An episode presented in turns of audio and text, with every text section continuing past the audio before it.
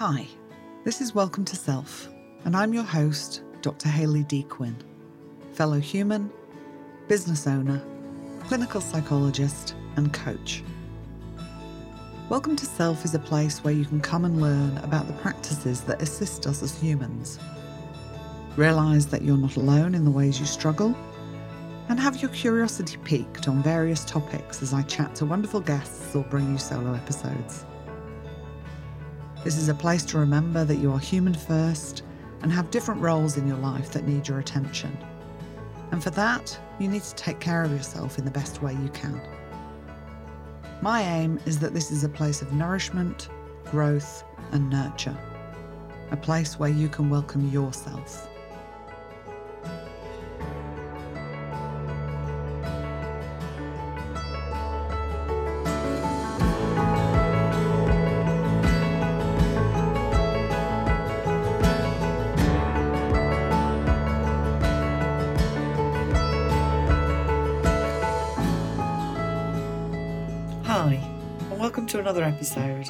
And another great guest.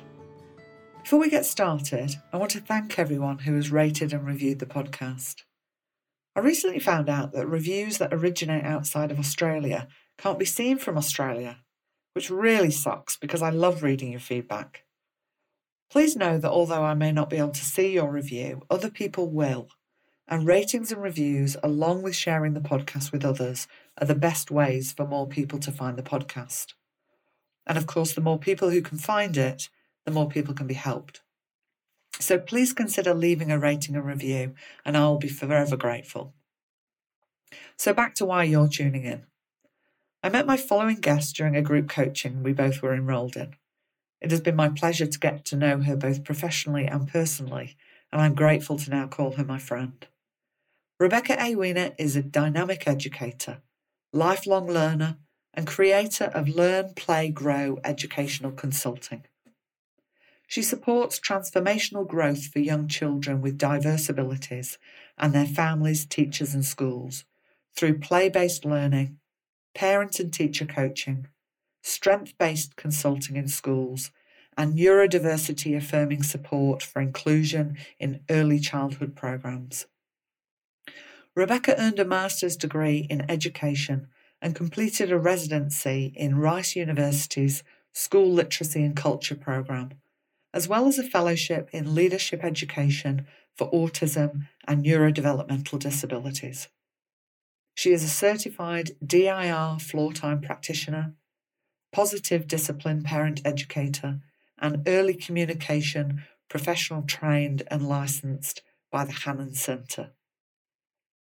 Rebecca is on a mission to reimagine education so that learners, teachers, families, and school leaders of all abilities have access, representation, support, and true belonging. Rebecca absolutely embodies compassion for others and for herself and is one of the world's beautiful humans. I am sure you will gain a lot from this episode, and it is my absolute pleasure to welcome Rebecca to the podcast.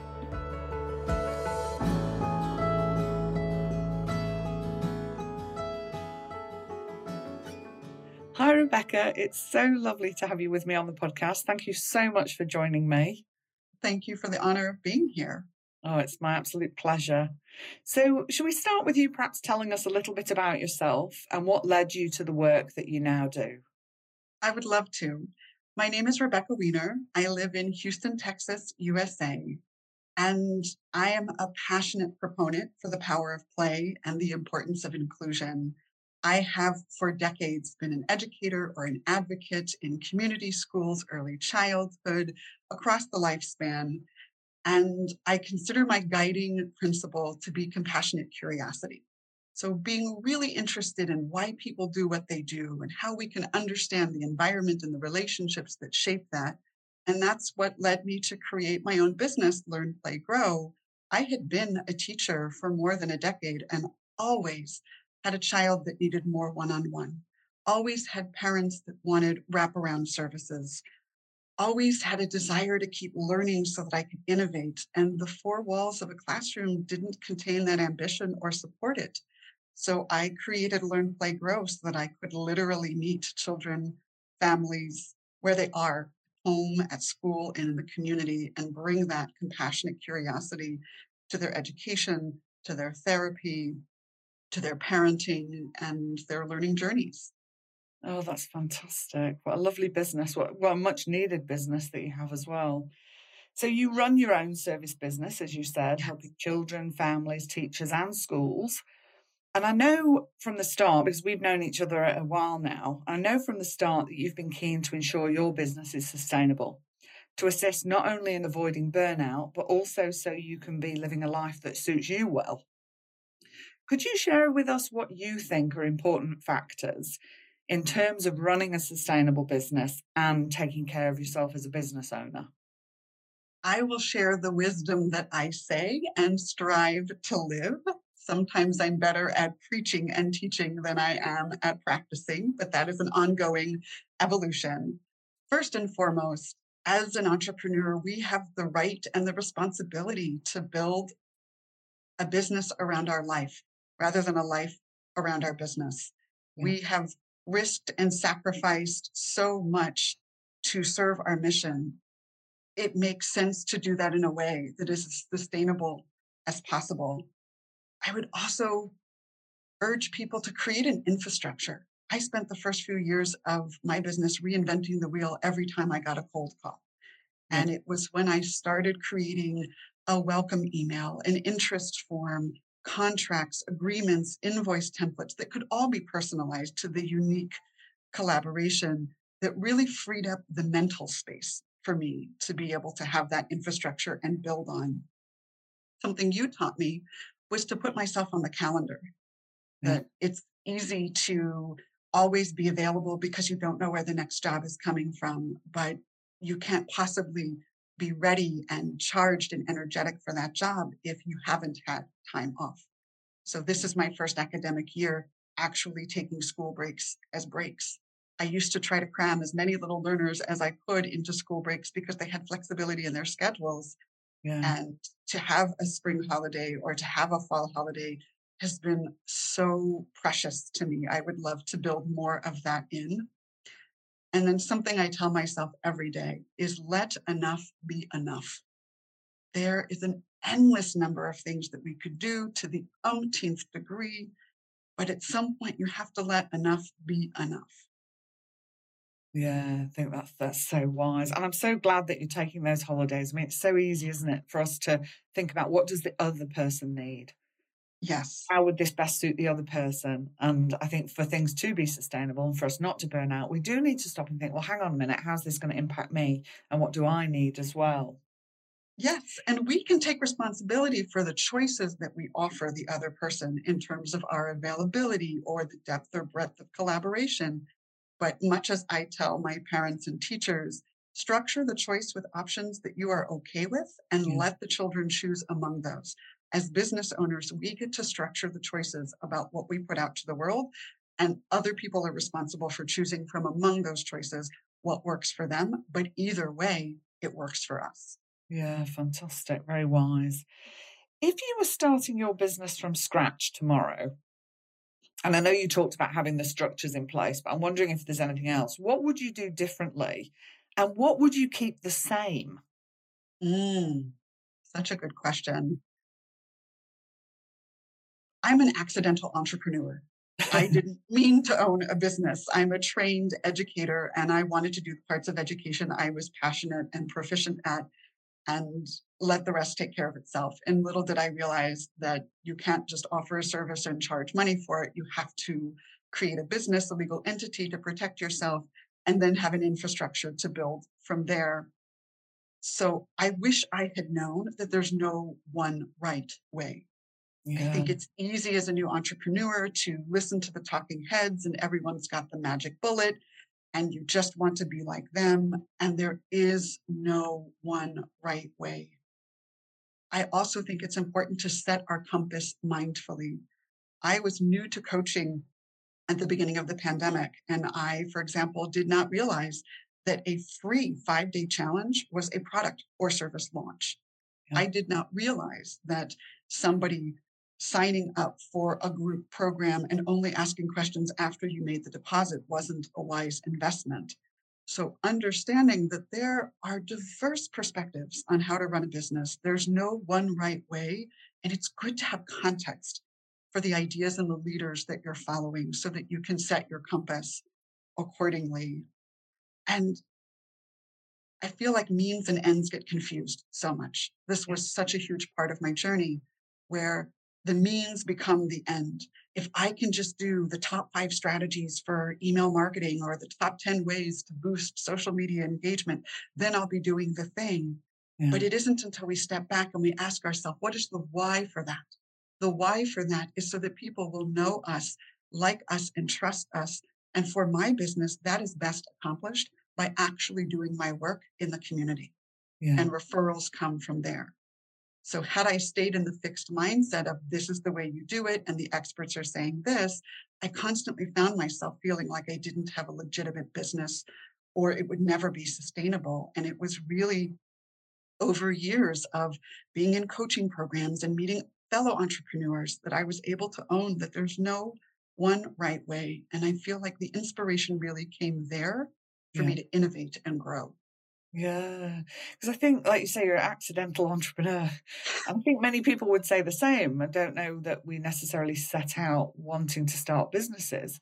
There's no one right way, but there there is a right way for each of us. Yes.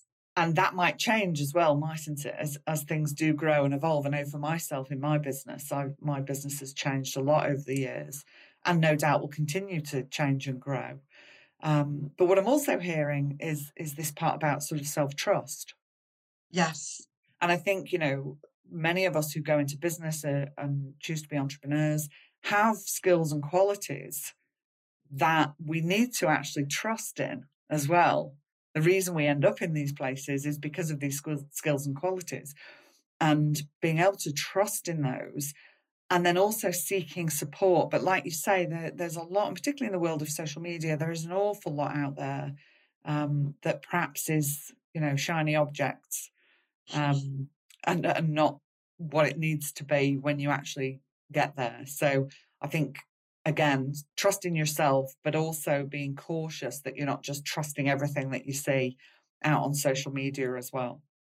Or what's and to on- that to that point, I was speaking with somebody recently and I said, I think it is a bloody miracle that I have made it this far. I didn't know what I didn't know when I started. And I'm grateful because had I known, I probably wouldn't have done it. And she stopped me and she said, Rebecca, is it a miracle or is it a testament? Yeah. That within you were all of those skills and all of that passion, and you have succeeded because of that and because of your willingness to practice compassionate curiosity for yourself and for your community, your willingness to flex and pivot, that's a miracle in and of itself. But you are where you are as a testament, not mm. as a happenstance.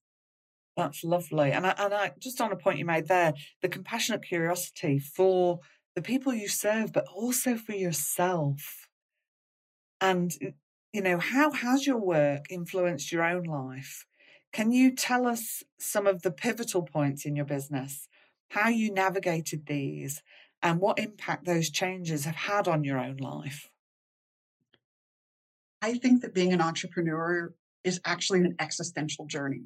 That yeah. every question you have about yourself will be a thousandfold asked of you. And I am so passionate about what I do that as my philosophy of education and support has evolved, so too has the way I've been trying to serve. So I started craving certainty. My first year of teaching, I believed that if I could just get the lesson plans and the art project prototypes, each year thereafter, I could plug and chug. And I've learned that there's a difference between having a decade of experience versus 10 first years. And for me, I've learned that every day is a first day. Yeah. Every day is a new day which means I get to bring the lessons that I learned, but I also get to learn new lessons. Yeah. When I evolved from this craving of certainty to this openness to an emergent curriculum, to child led play, I really wrestled with how much I like to prepare. I love me a good bullet list or a spreadsheet, and I could organize my organization and feel like I'm doing the thing. But that was the busy work. And Yeah. learning to be fully present to what I'm doing and balance doing that in my business and for my business Yeah. to now where I sometimes feel like I'm flying by the seat of my pants. On a good day, I tell myself, I'm really open to what comes. In fact, I mm-hmm. have over my desk a poster that says, I give myself permission to accept what comes. Yeah. There's only so much that we can force. There's an endless number of things that we could be doing, and we could hustle and we could network. But I've learned that that would only deplete me. Yeah. I know what I'm brilliant at. And the more I practice that and compassionate curiosity around that, the more that brilliance can grow. Yeah. So I don't have to be brilliant at newsletters and social media. I can bask in other people's brilliance and engage with them and respond to them and let that be enough. Yeah. So this has been like a, a journey of business, but really what I'm hearing is this has been a huge personal growth journey for you as well. Yes. Yes. And one thing I don't think I contemplated was the loss of civilian identity. When you become a personal brand, it's impossible to know when you're out and about. Are people talking to you for you or are they talking to you for the service that you provide? And mm. I had to learn how to show up as me when I was there in a personal context. I'm at a play cheering on my nieces and nephews, or I'm at a soccer game cheering on a little learner. And when I'm showing up as a professional at a conference or a committee meeting, and carrying my card has been really helpful. If somebody crosses the boundary that I've set for the capacity in which I'm showing up, I can hand them my card and invite them to send me an email or reach out during the work week. And that way I can really claim both identities as a person and as a professional. Well, that's fantastic, having those clear boundaries. So then you get to enjoy your life outside of your work, because that's the thing, isn't it, as well? When we do work for ourselves, those boundaries between work life and personal life can get blurred if we're not intentional about it. You know, if we're not really mindful about it. Yeah. Absolutely. So a lot of mindful awareness about who you are and what you're doing and what context you're in. I mm-hmm. try. Sometimes it's paralyzing and I have to take a step back and give myself permission to just be. Maybe you don't know in which capacity you're serving right now.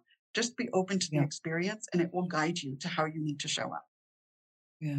And I think you make a good point. You know, we, we you try, we all try. We're never going to get this right all of the time.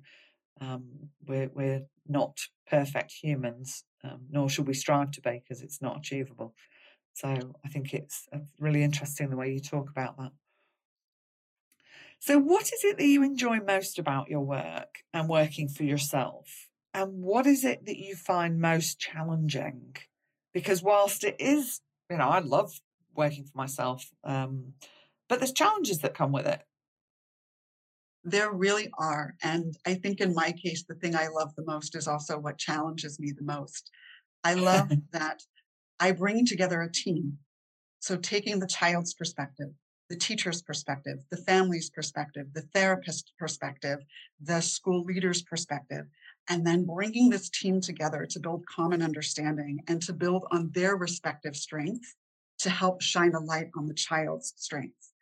That is so energizing and so exciting. And the capacity that that builds for every member of the team is tremendous and life changing.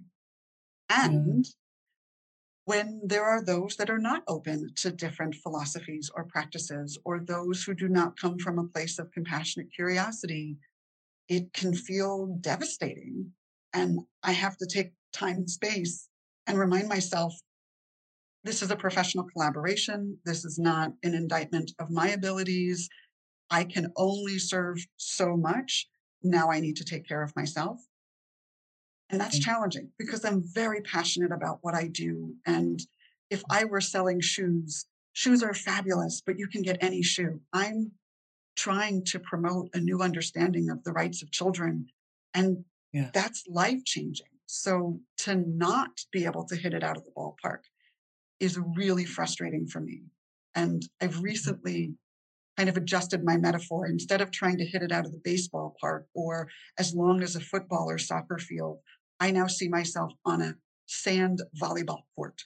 It's a much mm-hmm. smaller area. And I can volley back and forth and take perspective and build on people's strengths. And I don't have to worry about impressing. I impressing in terms of Rebecca's doing such a good job, but rather impressing in terms of you made such a brilliant point, teacher. Wow, parents, I really see how you're champions for your child and impressing mm. upon them their strengths and their capacity. Yeah. Gosh, I can hear how committed and passionate you are about the work that you do. And I love how reflective you are about your process. And not that it's just reflection, but then when you've reflected, you kind of take action, whether it's changing a metaphor so it's not as overwhelming or feeling as unachievable, or if it's changing something in the way you're working with somebody, or if it's reflecting and then realizing that you actually need to take some space, step back, look after yourself a bit more. Um, I think that's absolutely beautiful. Can I ask, what role do you think self compassion plays in navigating the multiple roles, including business owner, that you have in your life? What a brilliant question. And truth be told, I didn't know much about self compassion before the pandemic. I had read Dr. Kristin Neff's work, but it was really in meeting you and learning from you that I realized how to bring that to life. So mindfulness has always been a part of my practice. And I, as a supporter of inclusion, believe strongly in common humanity, but it was the kindness to self that I really struggled with. And I've had to mm. remind myself to use my Miss Rebecca voice with myself. I would mm-hmm. never judge or berate my little learner. I would never make a flippant or sarcastic comment to a teacher or to a parent, but I'm oh so mm-hmm. willing to do it to myself. And mm-hmm. interestingly, somebody else I was working with remarked, Rebecca, you love your cat so much. He is my fur baby. And in adopting an animal, you're accepting a forever toddler. He will never become mm. more independent. He will always need me. And I love him more than all the carpets I've scrubbed to clean up mess, and more than all the vet bills and prescription diets, and more than all of the sleepless nights. And she said to me, Rebecca, what if you were to give yourself the love that you give to your fur baby? And a light bulb went off. This voice in my head that I have for what he must be thinking every time I come home. My first words are, Hi, bunny.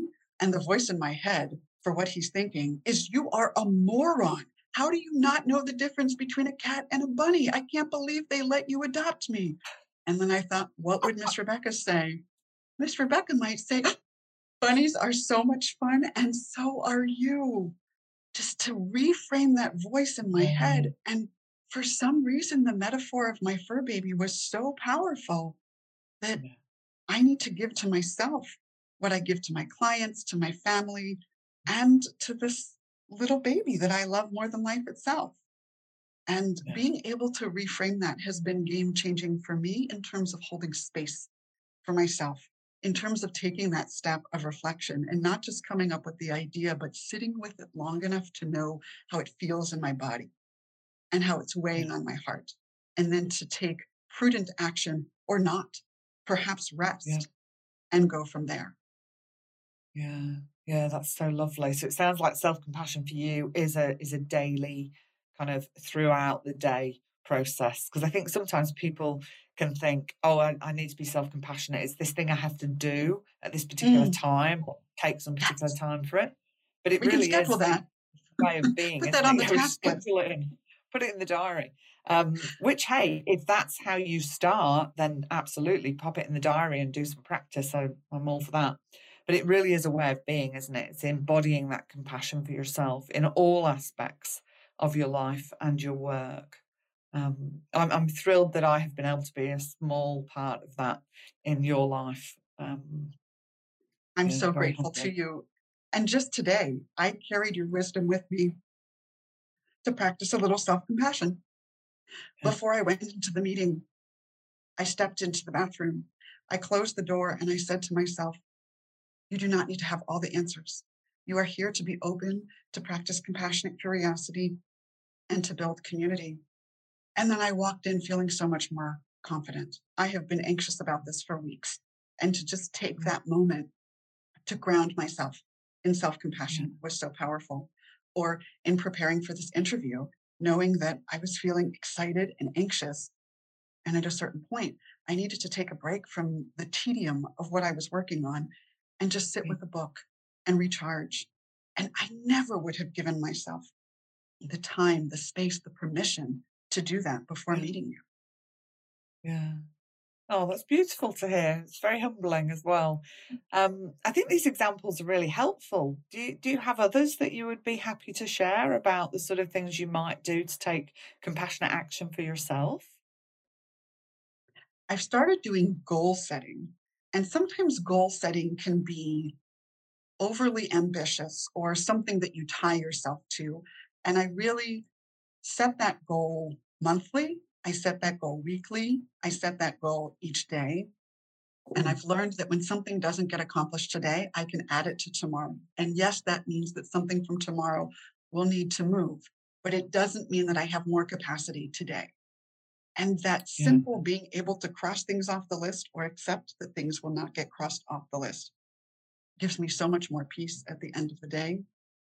I've Yeah. learned as I transition, I meet children and family where they are at home, at school, and in the community. So as I'm driving to a school or driving to a client, I'm very mindful of what music I might listen to or what podcast I might listen to. So on mm-hmm. my way to the board meeting, I listened to your most recent episode of your podcast because I knew that calming voice would be centering. On my way to a school, I might listen to that early childhood nerd. And what is her most recent philosophical discovery? And just being mm-hmm. very mindful of what energy I surround myself, what voices, what messages I want to hear, and to give mm-hmm. myself the space to practice that. I also find that taking a few minutes after each interaction to debrief with myself, sometimes it's the intellectual, okay, what went well, what didn't go well. Sometimes it's the just deep breath.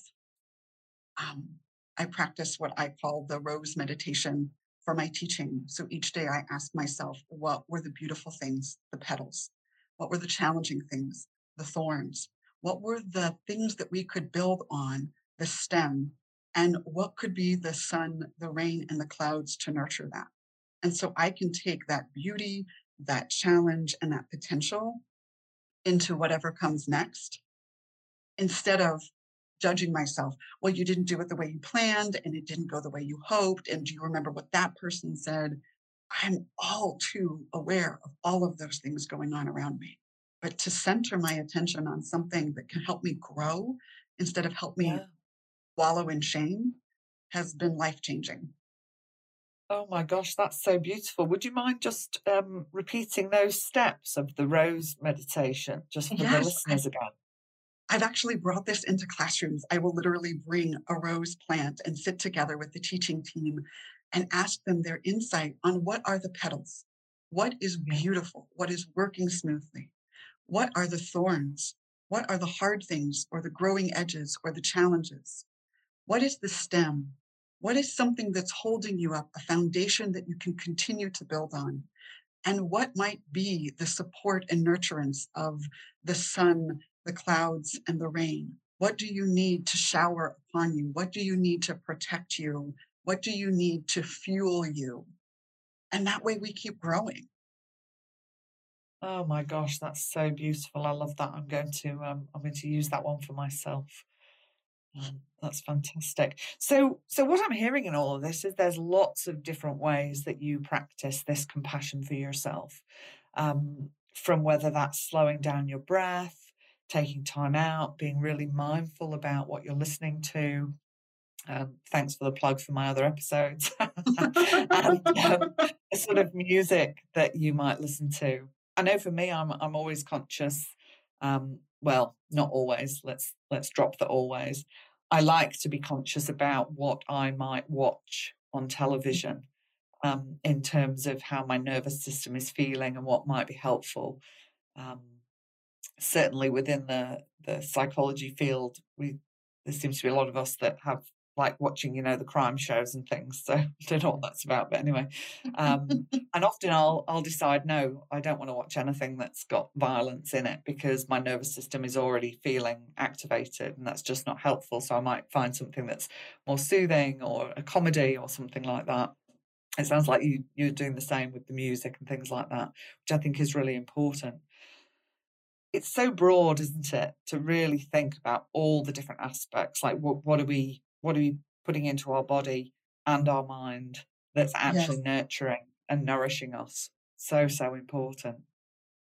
Yes. How important have you found having a support system around you whilst running your business? And what do you find most helpful about this? Support is so important. Community matters. And as a solopreneur, it can often feel very isolating. I mm. feel so passionately about what I do, and I work in this community. This community is my inheritance. I belong to it and it belongs to me. So sometimes it's easy to take things very personally, but having somebody outside the community, perhaps in an mm-hmm. adjacent field, that I can bounce ideas off of. What do you think of this? I had this experience. Can you help me process it? Having people in different fields who are in different places in their business, sharing about their journey and realizing I'm not stuck where I am. I'm three steps ahead over here, and I've got seven steps to go over there, and just the relativity of it. And knowing that it isn't all on me. I'm a solopreneur, but it isn't all on me. I can trust myself to lean into my zone of genius and delegate things that are not part of my zone of genius. And that's just been revelatory in my business. I held so much shame for so many years that I didn't know how to do this or I never could try that. And yeah. it took one small step at a time, trying, sometimes succeeding beyond my wildest imaginations, and often struggling just as I expected and realizing, is that where I want to put my life force? No, that's not a good use of my energy. And mm-hmm. you only get that perspective from being part of a community and having support, however you define that. Yeah, yeah. I think that's an important point as well, isn't it? Step by step by step. This isn't something that you need to master everything all at once, taking things gradually and and you know going in a direction then realizing you need to change into another direction things like that as well Absolutely. you and i met when we were yeah, you and I met when we were in a group a group coaching program, and I think for me one of the best things that came out of that is the people I've met from it that although we're not in yeah. a group have continued to be supportive and I know that you and I catch up regularly and um, like you say as business owners it can be really helpful can't it to be chatting even though we do very different work um, it can be really helpful just knowing that other people are doing this type of thing as well and having yeah. those conversations and normalizing and validating and talking about the wins and talking about the challenges um, is so important. Um, it's certainly something that I invest in in terms of being involved in in groups and community, like you say. It can be a lonely road if we try and do this by ourselves. Yeah. It can be. And I love two things that you said. First, about celebration. We learn so much more from growing based on our strengths than we do from compensating for our weaknesses. So to be able to celebrate each milestone, each step of progress, however minuscule it might be, that's the fuel that builds the momentum that keeps things going. And to your point of one small step at a time, I often am brought into teams where there's been a struggle for a long time. And it's been in somebody's consciousness, whether or not it was shared with other members of the team. Perhaps we should explore this therapy. Perhaps we need to look for another school. And I recently did a consultation in which the parents were berating themselves. Well, we've known for all this time that we should probably try this, and we didn't. And to be able to help them slow down and hear you have loved and championed your child for so long that you've held space within your consciousness for this. And now we're going to take one small step. In this coming week, can you commit to reaching out to this therapy practice and that school consultant and that one step to then be able to check in a week later and celebrate those successes. Yes, I scheduled that first appointment or I sent that email and I haven't heard back. My goal for next week is to follow up. We're breaking what feels like a huge, treacherous journey into one small step at a time and building that foundation of positive lived experience to propel the success. The same is true in business, one small yeah. step at a time. Yeah, as you were saying that, I was thinking, yeah, this we can apply this to ourselves, can't we? And what if we were to champion ourselves and support ourselves and look back, even when things don't go as we might have hoped, and that rather than saying, well, I knew that wasn't going to work, I shouldn't have done that, I should have done it differently, what would it be like to actually offer ourselves that compassion and say, I tried, I explored, I got curious. It wasn't the outcome I expected, but what have I learned from this? And what can I take from this to move me in a direction that I want to go? How yes. different would that feel? And to offer ourselves the grace of understanding that time is not wasted. Perhaps we yeah. needed all of that time to be ready to take this step. And it is only all of the time before this moment that will propel us forward. So we can wallow in shame. Well, why didn't I think of that? Or I was thinking of that, but I didn't do that. Or we can own, I had the capacity to generate these ideas and I've believed in myself enough to hold on to them. Now I'm ready to take action. Yeah. And I think coming back to that, you know, having that support system, I know when you and I have chatted in the past, um, being able to reframe for each other. Yes. Things that have happened, you know, because sometimes we do struggle to to give ourselves that space and grace, don't we? So having somebody else to talk to who can then say, Well, hang on, that sounds like you did XYZ. Yep. Could be really, really helpful, hey? Absolutely. Mm. And of course, always a pleasure catching up with people that you love. yes, that too. so, this is my favorite question that I ask everybody that comes on the podcast. And I'm always curious about what the answers will be. So, if you could meet your 80 year old self, what do you think she would say to you? You were always enough. Uh, that just came to my heart as you asked the idea that mm-hmm. we're always enough. We're always comparing ourselves to somebody else or to the goals that we're striving for. But it is our enoughness that allows us to hold capacity for the ambition and the desire to keep growing. Yeah. And to accept our enoughness is so powerful. Yeah, that's so beautiful. And I, I invite our listeners to ask themselves if you could meet your 80 year old self, what would they say to you?